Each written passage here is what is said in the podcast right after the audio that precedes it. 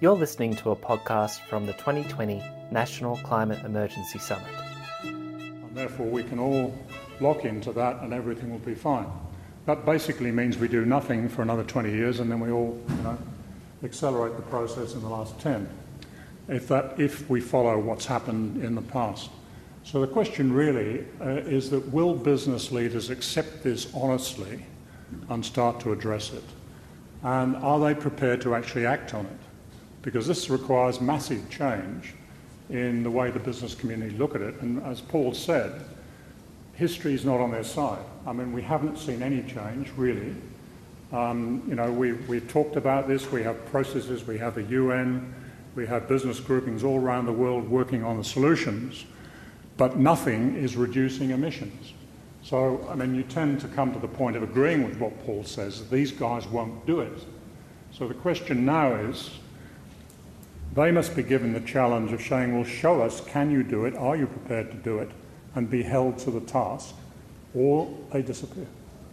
And that's quite simply where we've got to. And uh, I know there's a lot of discussion going on around the world about how do we accelerate this process and so on. Uh, but we've had it before. I mean, we've seen this going on for 20 years, um, you know, conferences and so on. And there just comes a point where you have to say that's enough. Stop. We now need to see this occur. It's got to start occurring in the next two, three years, um, no longer than that. And uh, the only way that's going to happen is if groups like yourselves, communities, um, the other sectors of the business community that are in the solutions end, the genuine solutions end, start making far more noise. And that pressure is brought to bear on, on political systems to change. I mean, politicians will not follow. I mean, I think it was a, a French politician in the 1850s or sometime said, Oh, there go, there go the people I must follow, for I am their leader. And that's basically what's happening. Um, the changes in Canberra at one level are nice to see, but Canberra has basically been about process, and so has the business community. It's not been about outcomes. What we now have to see are outcomes. So I would encourage you to spread that message. And if you have shares and you have uh, business contacts and whatever, please make it very clear to them this is what we now expect. Thank you.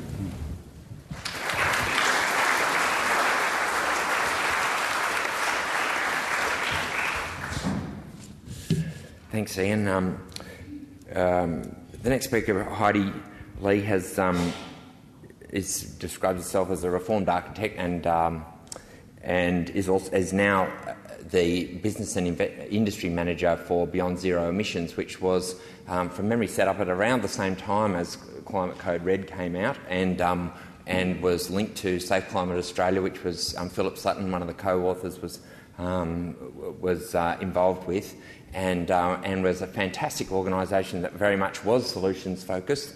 And, uh, and so Heidi is going to talk to us now about, uh, you know, just exactly how much we know already.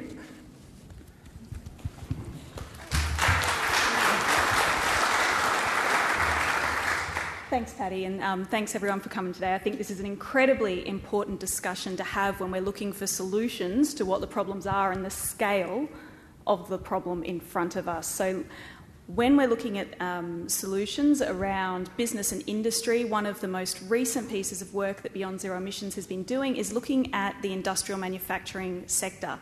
So, today I'm going to tell you a little bit for anyone who doesn't know who BZE are, Beyond Zero Emissions, what our research base is, what we know we know, the industry engagement program that I'm running this year, and the benefits that you might expect to see on the ground in communities that are most impacted by fossil fuel employment and activities at the moment.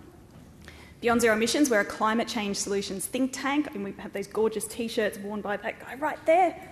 Excellent.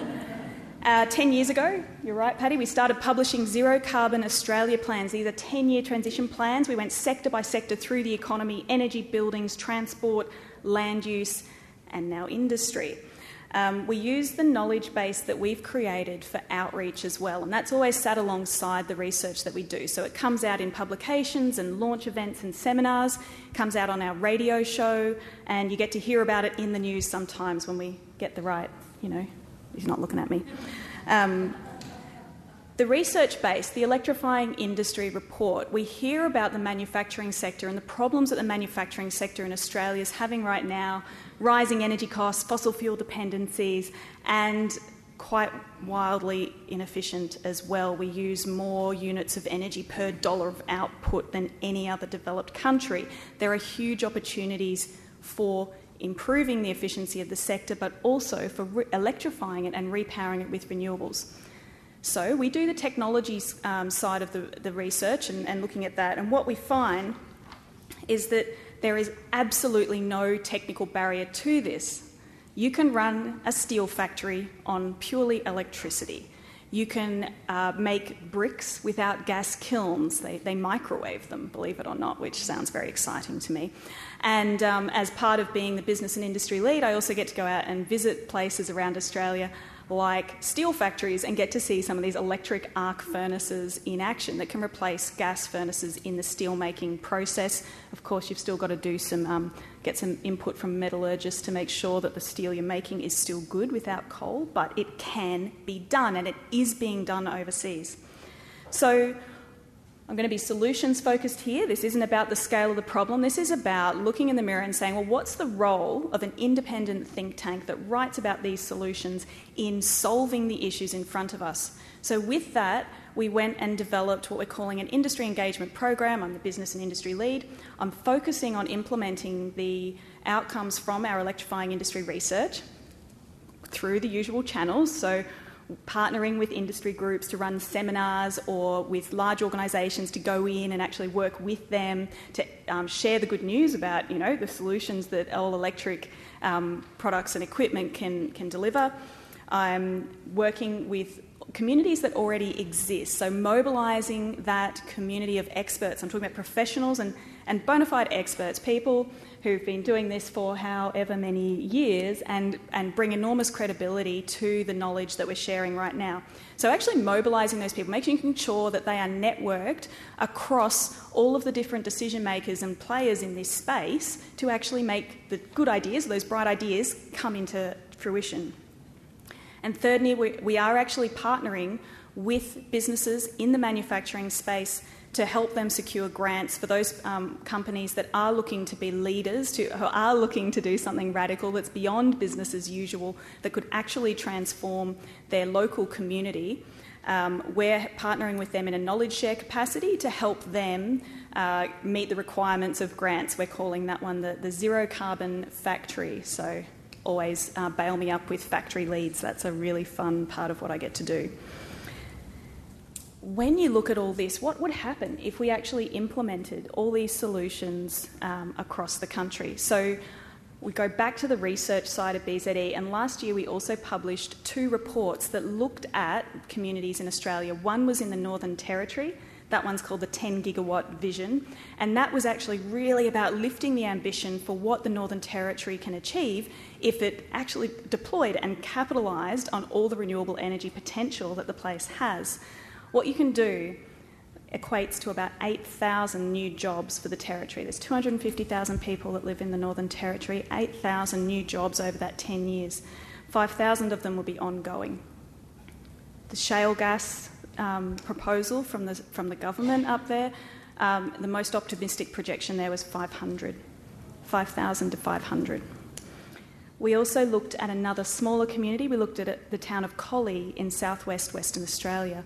And this project here was really looking at um, working closely with unions, working closely with the business community around what is going to happen. They're, they are facing the imminent closure of coal fired power stations and all of the mines that go and feed into that. So, what we found there was that this um, repowering with renewables, actually scaling up the manufacturing sector, can provide them with around 1,700 jobs instead of the 1200 that they will lose. So, this is actually a transition plan. It's food for the conversations that the unions and the businesses are having with the government around what support do they need to actually make the change. How can this be a win for the community? So, we say if you look to renewable energy and you look to electrifying industry, you'll find jobs there that actually suit the skills base for people who've been working in fossil fuel dependent sectors. This is not about boilermakers making lattes. This is about actually having high skilled jobs, high quality jobs in industries that have a long term future in our country. With that, I will just say a quick thanks. So, we are 90% uh, powered by volunteers. We literally 90% of the work hours BZE does is through volunteers. So, thank you, because I know there's going to be people in the audience who've contributed. So, thanks to you for the knowledge base and the outreach that makes the work that we're doing now with business and industry possible. And special thank you to anyone who's donating, large and small, all makes a difference.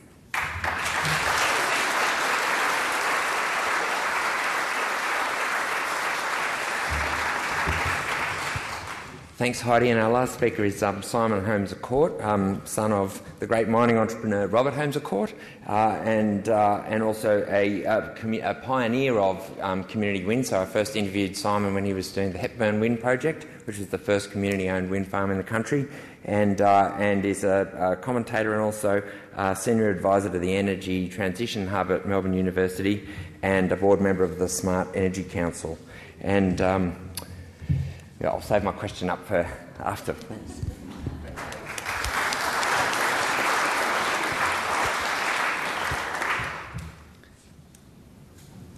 Thank you. Thanks everyone for coming along today. Um, great panel to be on. I'll stand near this microphone. Um, we had a carbon price just seven years ago. Uh, it was working really well. Emissions started coming down. Business a lot of businesses changed their, changed their plans uh, in order to accelerate uh, the energy transition. Uh, and our farmers were on track to enter into uh, international carbon trading markets that would have, uh, ironically, they would be exporting billions of dollars of credits now. We had a change of government and we dismantled that scheme, and business sat by. not only did they not speak up about, about the dismantling of the scheme, but many of our large groups cheered. Uh, here I have um, a press, press release from the Australian Industry Group, Business Council Australia, and the Minerals Council, all cheering uh, that, that we'd got rid of this, this carbon price. Well, things didn't change for a very long time. Back in uh, uh, only 18 months ago, the Business Council put out a tweet uh, that sent shivers through a lot of people's spines. They said 45% emissions reduction is an economy wrecking target. Uh, this was only 18 months ago. Fast forward to Monday, uh, Zali Steggall put out a, uh, she, she, announced or formally released her zero emissions by 2050 uh, bill. And on Q&A that night, we had Jennifer Westacott, the CEO of the Business Council, uh, giving what I thought, for, for, someone in her position, a very strong endorsement of, of the target and of the bill. And walking back some of the comments they'd made previously on using Kyoto credits to cheat on our international commitments. Um, a big shift uh, over, over the last 18 months. State of play. Uh, well, so, what, what's, what's brought this about, or what, what's the state of these three organisations? The Business Council has a new chair. Uh, we've got a tech uh, chair um, from, from MYOB versus the previous chair uh, was an oil and gas chair from Origin. Um, that's part of, part of the significant shift, I think.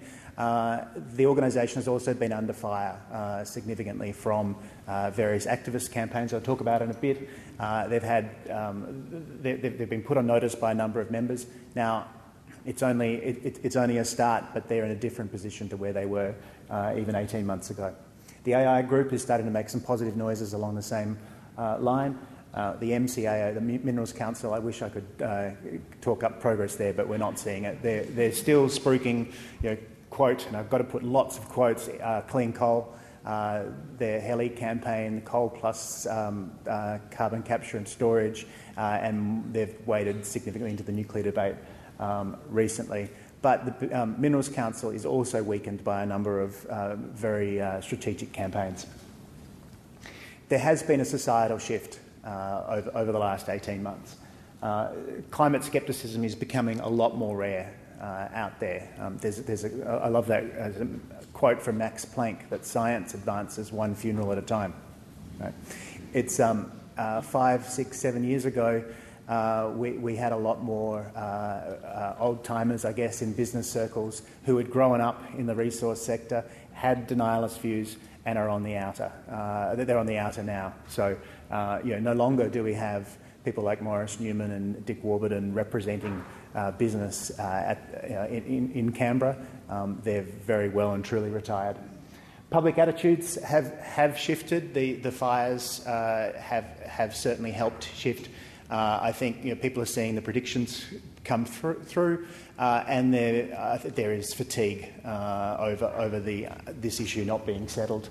Um, professional groups are standing up, so it's not just the environment groups that, that it's not just um, you know, the good folks at Greenpeace, ACF, and WWF who are, who are championing uh, climate action, but we're now seeing uh, doctors, uh, the engineers declare movement, architects, lawyers, uh, also, also um, the Farmers for Climate Action, Emergency Leaders for Climate Action.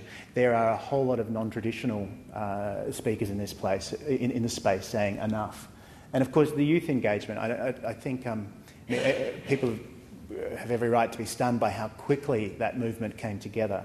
And uh, you know, every, almost every one of those kids uh, in, in, this photo, I would say, you know, probably two thirds of them uh, would be voting in the next election and uh, the remainder will be voting in the election after that. Uh, plus, they all go home and talk to their parents and engaging in, in new ways. So, I, um, it, the, the significance of all of these together have shifted the environment that business operates within.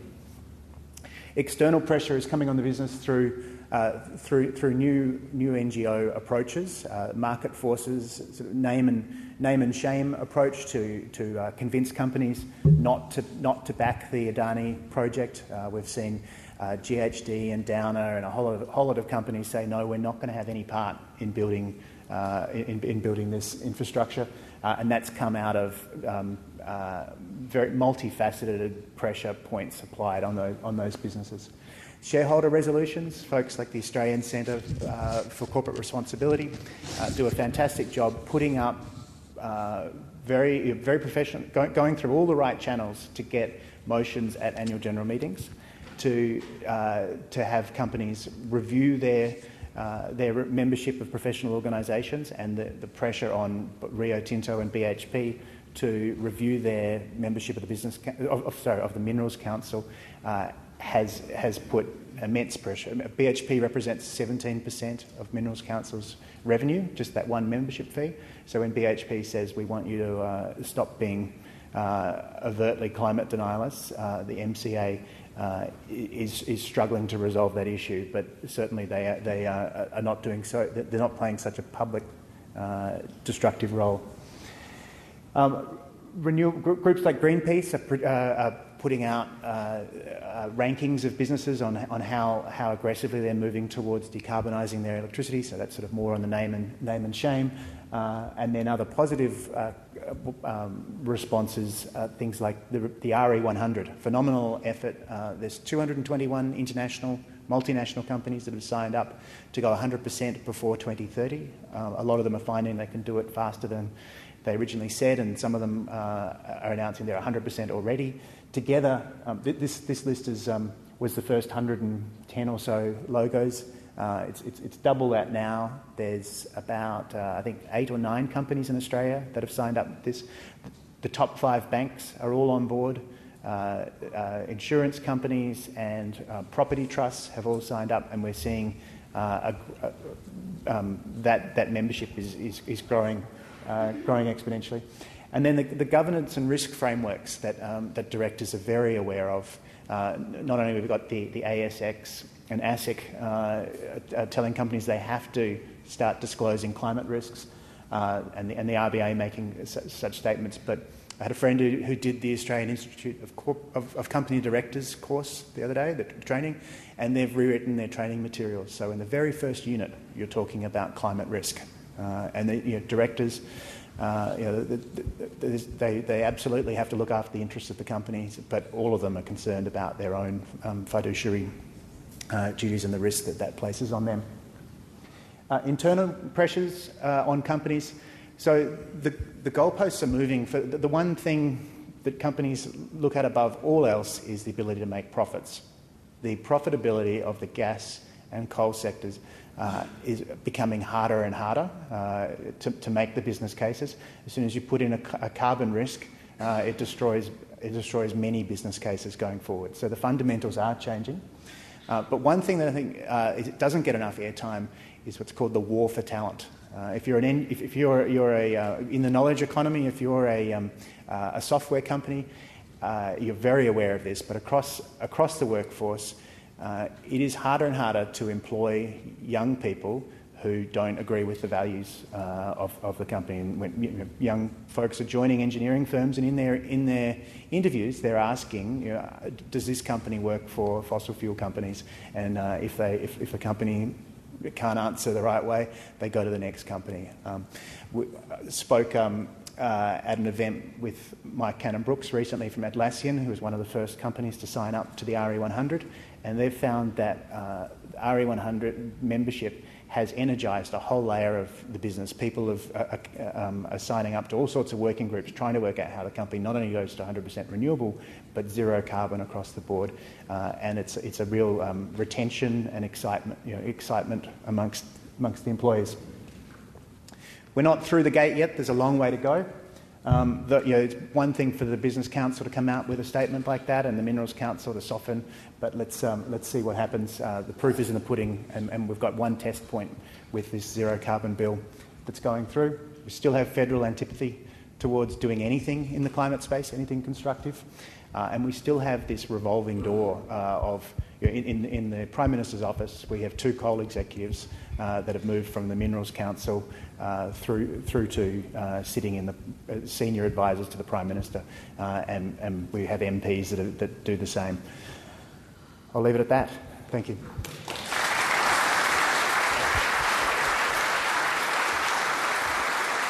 Thank, um, thanks very much, Simon. I'll just whip through a, a, couple of quick questions, one for each. Paul, can I just ask you? You, you, um, you write about contagion. It's as though there will be a tipping point. There will be a moment when you know the capital stampedes for the exit on fossil fuels. You know we've had the banker for, uh, banker of international settlements, the central bankers banker, talk about green swan events. Um, we've had the RBA recently talk about the profound impact and maybe of climate change and maybe that it will have to step in as a buyer of last resort of stranded assets. When, when, when I ask when it, will happen, how do you see that this, what, what will be the catalyst for the kind of disruption?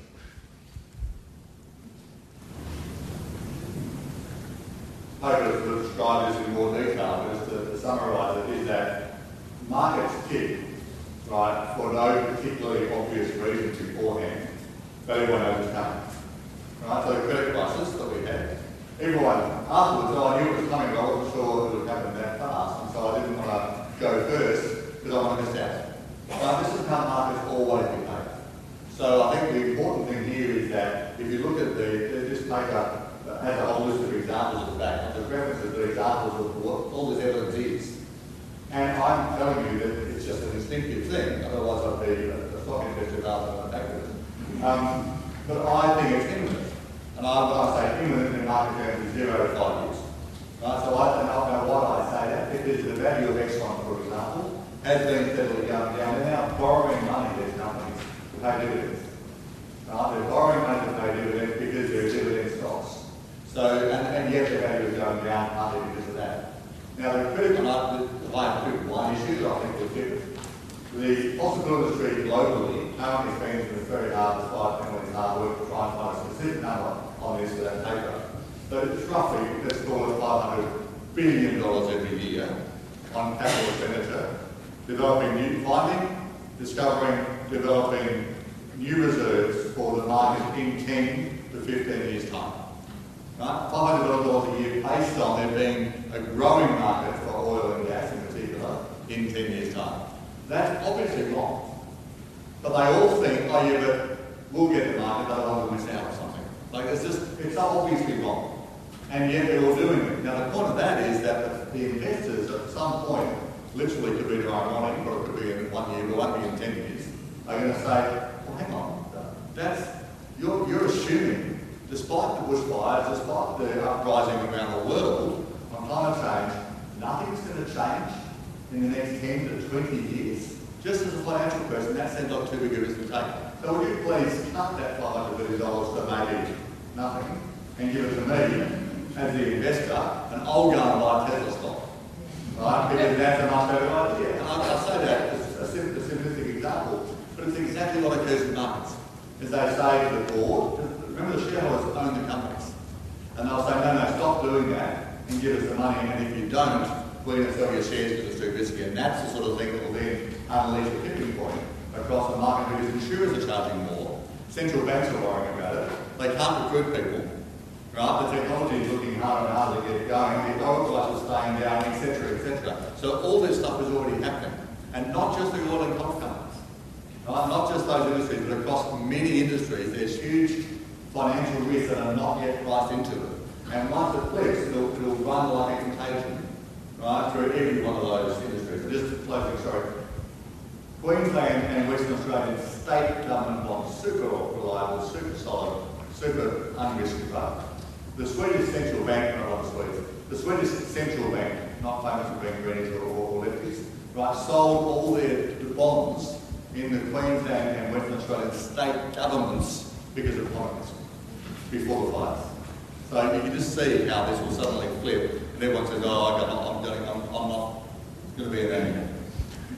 Thanks, Paul. Um, Ian, you, you're out of that world. I think you were president or secretary of the um, Institute of Company Directors. You've written recently that you know there is a there is a, a kind of old a directors club, a boys club mostly.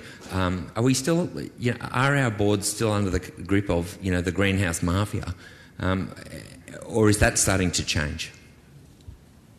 To a large extent. Sorry, is this working? About yeah. To a large extent, they still are. I mean, the problem is there's a senior cadre of directors in this country who have exercised enormous influence on the direction of companies for many, many years now.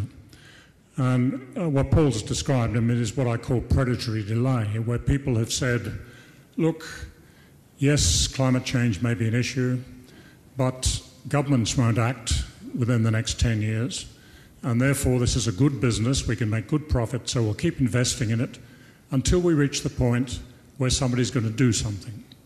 Now, I mean, that's ethically and morally bankrupt if you know what the implications for climate change are. And these are companies that have the best access to the climate science and interpretation and the understanding of risks of anybody in the system. So they've quite deliberately gone ahead and allowed this to happen. And, you know, we, we have a small um, cadre of directors in this country. A very small number of them have ex- exerted enormous influence and stopped, because of peer pressure, people moving away from what I call group think. In other words, everybody's in it. It's the lemming thing that Paul mentioned, is that nobody wants to be the first to, you know, put up the flag and say, hey, this isn't right. Now, it is still a problem. It's probably starting to break down. But it's why you, in my view, you have to keep on talking about what the risks really are because people haven't accepted them yet. We know the solutions are all there, as Heidi said. I mean, it's all coming through. We should have been doing it long ago. We haven't. And now we have no choice but making it absolutely crystal clear that this now has to happen. And the one thing is emission reduction. That's what you've got to keep pushing. It's no good you know, pretending we're going to do something five years down the line or something. You've got to do it now. So the pressure's got to be on all of those companies to do that. And you actually do need them to get involved in doing it because they're the ones who are going to have to make a lot of the change. And the other big dimension that isn't talked about is the fact that if you're in these high risk situations, there is going to be major change. Unless you plan for that transition, it's going to be an awful mess. And you've already seen it in what's happened in the south coast of New South Wales and Mallacoota in the last few months. I mean, you look at the way in which society starts to break down when these sort of impacts come in. Nobody was prepared for it. The government says they were, but they weren't. Uh, we all scrambled to respond and put all these things in place, and Australia generally does that pretty well. But the fact is that you're now going to have large numbers of people having to change their activities, move out of the coal industry into other industries, And unless you plan for that, a lot of people are going to get hurt. So it's in everybody's interest to make sure the government starts to take the view and the companies themselves take the view of planning for that transition logically. Um, it could have been slower and more orderly. It won't be now because we've let it too late, but we can still avoid creating an absolute shambles. Um, Heidi, you know, Beyond Zero has been laying out solutions now for more than a decade. In your work with the, um, you know, engaging with the industry in the last year, do you get a sense that there's a willingness to, you know, put serious capital um, from business into the solutions that, you know, Beyond Zero is busy identifying? I think as much capital as is available absolutely. But there's still the loss leader risk here, where when I'm specifically working with really high energy users, because that's the, the research plan that we're looking at implementing here, they don't have buckets of capital a uh, sinking fund out the back waiting to like invest in a new this electric arc furnace that I, I, tell you is very very impressive they don't have that waiting out the back they have been ground down by lack of clear policy and lack of clear investment direction for many, many years. So, this is a whole sector of our economy that has basically been left out or left behind of serious planning about what this transition is actually going to look like. And that's where the actual work one on one with some of those companies to try and get some of the technical solutions that the Swedish steelmakers are using, that these other technologies, they're more affordable overseas, and just to help them get that, that difference, that delta between what they've got and what they actually need to do to help shift the whole sector behind them to actually make the change. So there is certainly no lack of willingness. Electrical engineers are your best friends in the transition they're going to win upside and down. So it's really about finding those heroes within the business that are doing their part, and that's that's what all of us get to do. But businesses certainly, there's been no resistance to spending the money. They're happy to spend it differently, but they can't at the moment budge from that three-year return on investment in the manufacturing sector, which is which is incredibly hard to innovate within. Um, one thing it seems to me it comes back to, although we're talking about business changing attitudes, it does come back to um, leadership from the federal government. And um, Simon, it seems like, um, you know, if you look at, for example, as you've written recently for The Guardian, um, the government's announcements, uh, you know, the first bilateral deal we saw with, between the feds and New South Wales on energy um, focuses on gas. Yeah, gas was a big focus of an announcement uh, by the Prime Minister what, two weeks ago, uh, and just early this week we had um, Professor Alan Finkel at the Press Club uh, talking about the importance of gas uh, for uh, the hydrogen transition that, that, that, he's very keen about. I'll just quickly talk about the, the, the first one, the deal with New South Wales. Um, the, the, Prime Minister said at that launch, he said that, that no transition plan exists that doesn't see a greater use for gas. Um, I went looking, I couldn't find a single one. In fact, I found 14 transition plans and reputable ones. Ones you know, from, from PwC, from AEMO, the energy market operator, uh, Finkel's own review from 2017. Uh, yeah, all up, the BZE was the first back in 2010. Uh, there, there was um, you cannot find a transition plan for Australia that has a greater role uh, for gas. So that was blatant, blatantly false. Um, Someone's giving us, serenading us. Beautiful. Um, um, so, so, so that, that frame's false, and it's and it's it's really about uh, creating more, putting more gas into the market for the for the exports, which you know, four fifths of our gas in Australia is exported uh, overseas. That announcement was purely about uh, export gas. For Finkel, um, uh, um, Finkel's a very very clever man, but I think he he, he, he thinks of himself a bit as a politician. With the Finkel Review uh, and now with his hydrogen, um, twice we've given a scientist an economist job and they've come back with a political report. Uh, the, the, um, uh, he, he, he knows that there's not a long term future for coal and gas to hydrogen, but he also knows that progressing uh, his plan uh, or his plan won't progress if if there is a, a anti-fossil fuel bent in it, or if it's a pro-renewables. It'll be it, the sophistication is uh, in, in the in the coalition party room is so poor on energy that he knows his his his, his his proposals will never go anywhere. So he talks it up, but I, I, I honestly don't believe that he believes that there's a future uh, for gas there. Just one quick thing on on gas. Who's aware uh, that Woodside has got the uh, the, the um, consultation period for the Browse project is, is in play right now. Is anyone aware of that? Three, four, five, three, four hands. Um, that, that, that project uh, has a carbon footprint of 500 million tonnes, which is five times bigger than the government's $2 billion climate solutions fund.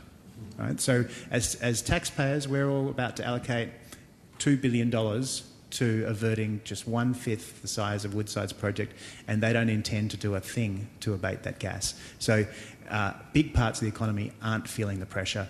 Most of us don't even know. Um, thanks very much. Um, could I just ask for a show of hands? For, we've, got, we've got 10, maybe we can run over a little bit, but um, oh, we've got lots of questions. I'm sorry. I'll start here at the front. Oh, thanks so much. This has been really fascinating. Um, you've mentioned the, uh, Sweden a couple of times, but I'm interested to know whether there are particular countries that Australia can take inspiration from in building this business coalition, or whether it has to be completely international. Sorry, I didn't quite get that. Sorry. It's my ears. Um, just interested in, in, asking whether you think Australia should be looking for inspiration um, in other countries who are building this business coalition or whether it should be more international, or whether Australia is too unique in a situation to, to be kind of copying other countries? Well, look, I mean, this is a global problem. I mean, it can't be solved by Australia in isolation, it's quite clear. But Australia, to follow Simon's comments, I mean, everybody keeps on telling us politically that we're only 1.3% of global emissions. If you add in the sort of things that Simon's talking about, we very shortly, if it keeps on going, will be the third largest carbon polluter in the world.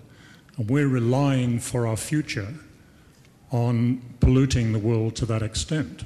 So you've got to allow um, and take that into account in the equation. So, I mean, Australia, um, in its own self interest, is one of the countries most exposed to climate change. It's in our own self interest to solve this problem. We should be leading the global discussion on achieving the sort of things I'm talking about in you know, emission reductions, which is going to have to involve not just here, but the big emitters around the world. So, you know, we should be taking that leadership, instead of which we've spent 30 years doing everything we possibly can to stop serious climate policy internationally being developed. I mean, that's been the fact ever since John Howard got the famous Australia clause in the Kyoto Protocol in 1997, which allowed us to increase emissions by 8%, not reduce them, in the first part of the Kyoto Protocol. And it's gone on. So, you know, we have to start to take that international leadership. Paul, you consult to international companies. Do you feel like there is a better environment or a better example of a policy framework overseas that we should be looking to? So, definitely. And the answer is in business that in the countries that have a reasonably good climate position, you know, long-term plans, climate change bills, etc., universally, the business community supports them. Right? So, so what you don't get is the US, you know, etc., Australia, because the business community doesn't support it. So if you get the business community on board, then you get this multi. They still argue about the details, but that's the, the, the crucial missing link. Oh, Simon, sorry. Yeah. Uh, only to colour it with a specific example. So, one of the companies that I got to work a little bit more closely with was a large multinational, and what we found was that their Australian based operations were actually a testing ground for the types of technologies they were going to use to decarbonise their, uh, or electrify and then decarbonise their operations in Canada, because Canada had set a price on and some, some financial implications around carbon emissions. But Australia's energy prices and our uh, insecurity around our market and our trajections meant that we were the perfect case. Uh, we could actually get in ahead of Canada because we're, we're going to get so many rewards for this company for doing the exact same thing as they're doing overseas. Can I, oh, sorry, just, quick, just, quickly say that I, have met with a, a number of um, uh, large industrial companies in Germany and uh, Japan recently uh, researching energy transition in, in, heavy industry. Met with uh, ThyssenKrupp, a major uh, steel producer in, in Germany, who have absolutely accepted they're going to be zero carbon by 2050 uh, and, they're, and they're going to be 30% lower by 2030. It's a very challenging task, but they've got their best brains on it and they don't, they're not prevaricating at all. They know they've got to get there. Uh, and I was in, in, Japan talking with a major shipping line. Uh, they're, they're wanting to know um, where they're going to get their green ammonia from, their ammonia that's produced uh, with, with renewable energy. ThyssenKrupp the same in Germany. They want to know where their ammonia is going to come from. So Australia, come from, it'll come from Australia, where, where, where we have these boundless plains that are windswept and sun drenched. Sorry, I had that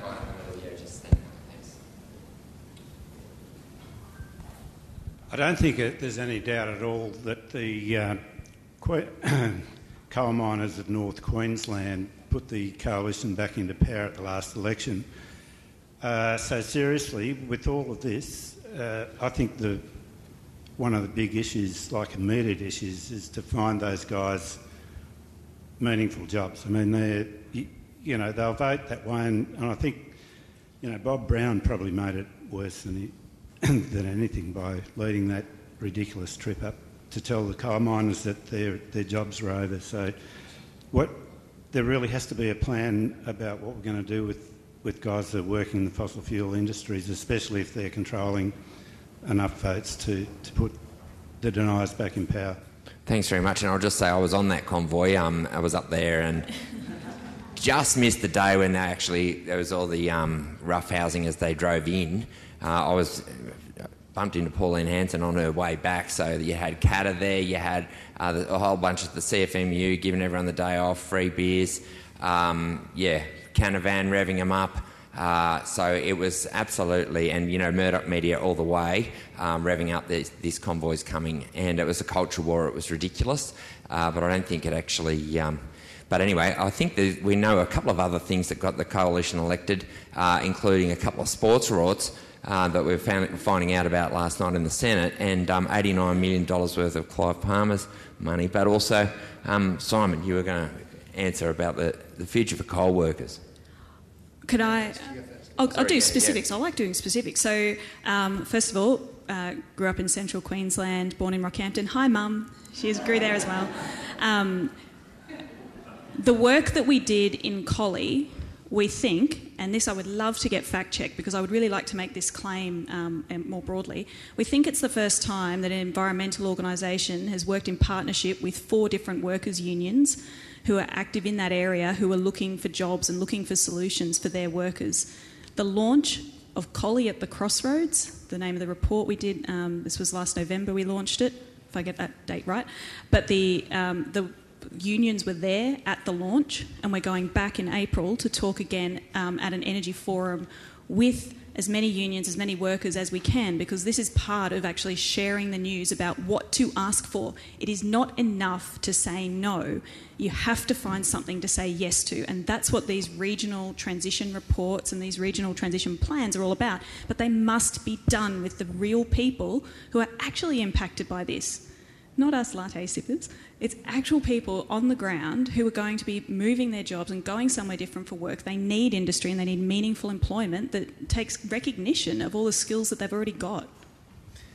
Uh,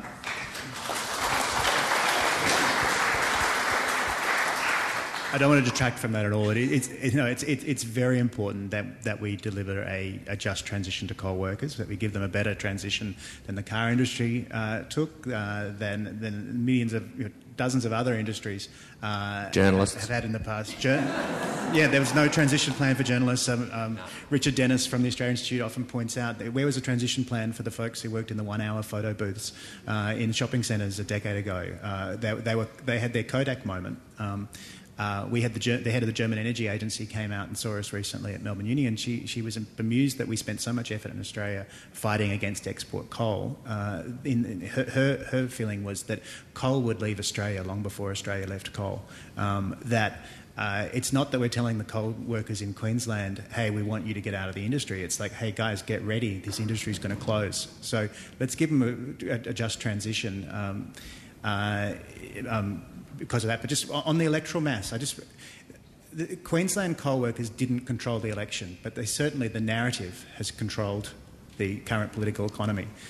only two seats in Queensland flipped at the last election. Right? Two seats flipped in northern Tasmania. Right? No one's talking about northern Tasmania. The same number of seats flipped there. And in Queensland, one of those seats was the Gold Coast. They weren't voting for coal; they were voting for their tax credits. Uh, and the seat that did the, the seat that flipped probably on coal was one of the most marginal seats in Australia. So anytime you hear people say that the last election was won and lost on coal, that's rubbish. It's important for the political narrative, but it wasn't the electoral maths. Um, I'm sorry, I'm definitely going to run out of time for questions. I was I'm going to take this um, woman over here on the wall, but also, panelists, do you have time for like two more? We've got 10 minutes. Have we? Oh, okay, sweet. All right, good. Sorry. Two other speakers spoke about renewable energies being the future, and I hope it is. But I read in Renew Economy recently that Downer has left Australia. They were going to build a big solar because of the um, transmission problems. Could somebody please answer what, we, what are we going to do? Victoria apparently and New South Wales have both been told they have to, the solar plants, they have to only produce half as what they wanted to, and that's not a good um, situation for them economically. One of, one of the things that would make a big difference in the renewable energy sector, in the energy sector, is if the government got out of the way. The, the number of uh, government interventions has, and I'm going to put a big asterisk on that, but the, the, the government has got in the way of investor certainty uh, for about a decade now uh, for, the, for the, fighting over renewable energy targets and carbon prices, etc., and, and uh, threats to underwrite new coal power, etc. That kills investments. If the government got out of the way, investors would proceed. But there's one thing that government could do and should, what needs to do, the one role it has is accelerating, uh, removing the road, roadblocks. And one of the ways to do that is accelerate the transmission upgrades that are required for this restructuring of our network. The investors are there wanting to build. The economic case is there that if, if you build, you reduce energy prices, you reduce emissions very cheaply. The transmission business case is there. If the transmission's built, it'll reduce energy prices and improve security but we just need the government to accelerate those processes. Some developers were told recently that it would take seven years con- before they, they could get around to connecting their farms. We need a federal energy minister to step in and accelerate those processes. What about the Greens proposal for a Green New Deal? You talk about massive public investment in transmission, you know, storage, generation. The, the energy market operator, AEMO, puts out an, annual, um, actually every, every, two years is, is, the integrated system plan. Uh, they, they released it recently. It's a phenomenal document. It shows that uh, under business as usual, assuming the government uh, clears the roadblocks, but under just the, the, investment settings we have right now, we're going to end up with a 76% renewable energy uh, network as the least cost going forward um, in 20 years' time. And that doesn't seem fast enough, so they've got another case that's science based that we can have an 85% reduction of emissions from the electricity sector for only about, I think it's 6% greater cost. It's, it's a phenomenal document that lets out a. People say, we need a plan, or where's the plan? AEMO's been producing this plan. They've got 60 people in the long range forecasting group that have been working on these plans for five years. Uh, it's a phenomenal document. Um, we, it turns out in these documents, we don't need a massive investment. We just need a modest investment to be done now rather than being held off for three, four, five years. Um, I'll just take a couple, from this side. There's a. Uh, sorry, you were early. You, and then I'll go to the woman behind hand. Um, there's. Oh, oh no, oh, sorry. Now I feel terrible. Wrong woman. Can, can I go on? Oh, you might as well. Look, there's a lot of talk about industry and manufacturing industries, but what about all the small businesses? Is, is there someone acting in the same capacity as Heidi, for instance, for small business? Because it seems to me there's a lot more small business. My son was one of them, and I see that that needs to be, that their carbon emissions need to be addressed too. We're, we're happy to take on more funding to expand our programs. Um, at the moment, at the moment, uh, the work that I'm doing with industry does include SMEs, which is like 80% of the manufacturing sector. So, might not be small businesses generally, but certainly for in, in our camp and in this program would include um, small manufacturers as well, which is which is the vast majority of the um, the employment. Um, I'll try and move quickly so that. You, sorry, you. I meant originally. Thank you. Thank you. Paul spoke about uh, citizens voting with their feet, with power, uh, solar, and batteries, and so on.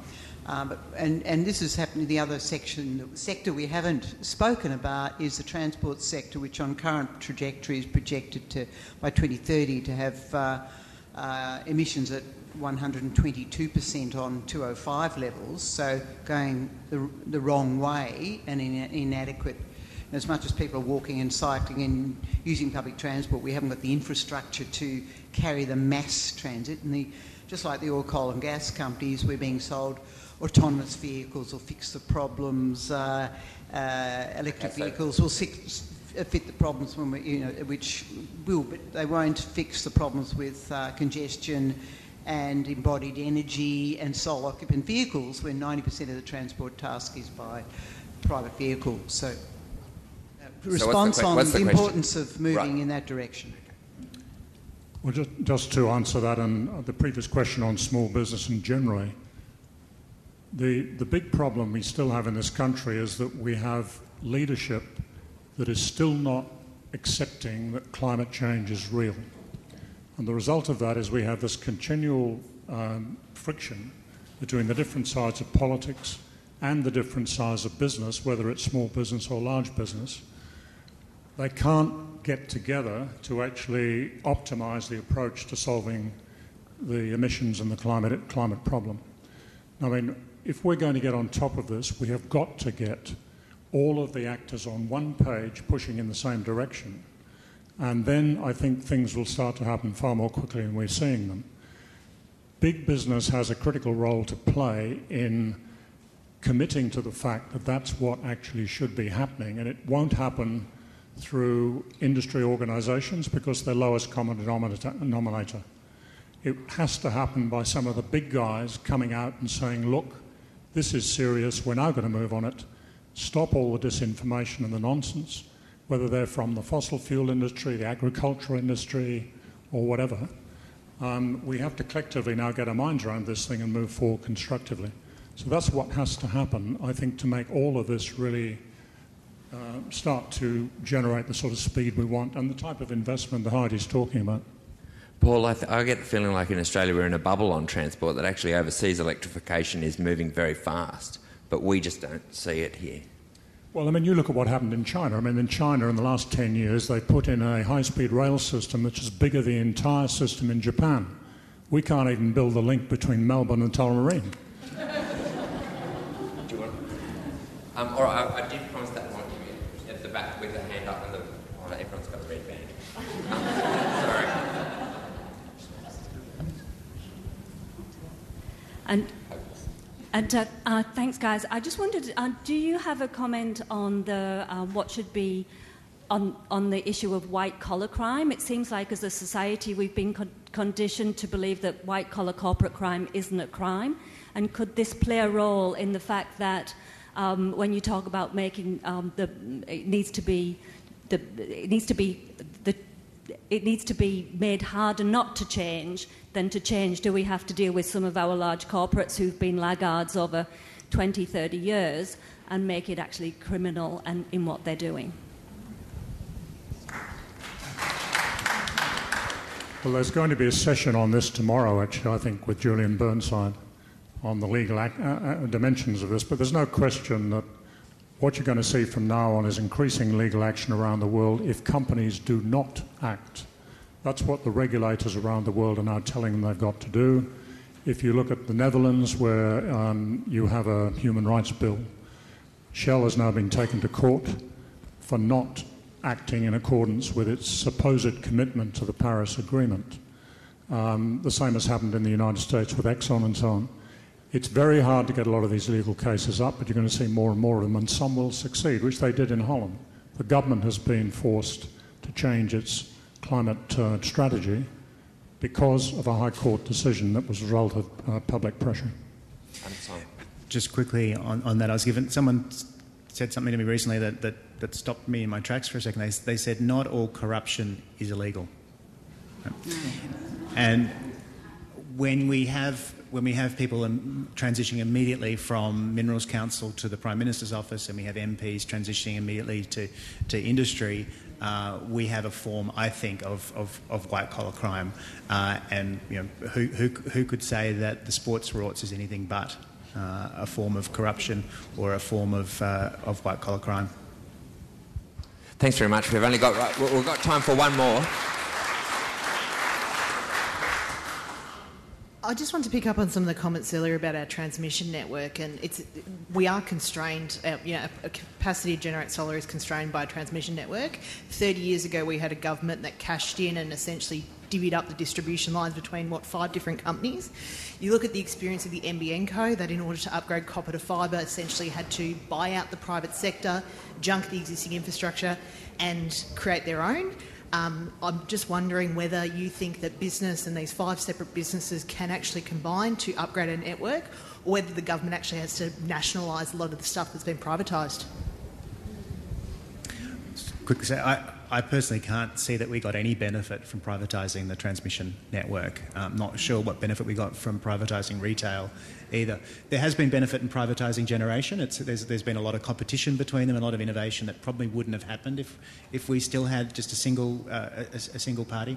But yeah, the transmission networks, um, I, I, think there would be a lot to be said for, for uh, unprivatised. I don't want to say nationalisation because that sounds uh, very scary. Um, but there's no political appetite for it, unfortunately. Um, we're not very good at un- unscrambling eggs in Australia. Uh, those, those assets are now owned, uh, have so, so many fingers in so many pies that own those that I don't know how we unscramble that. Um, thank you. Could, if you, could you please all thank the panel? Um, it's been a fantastic discussion and sorry we couldn't get to it. This was a podcast from the 2020 National Climate Emergency Summit.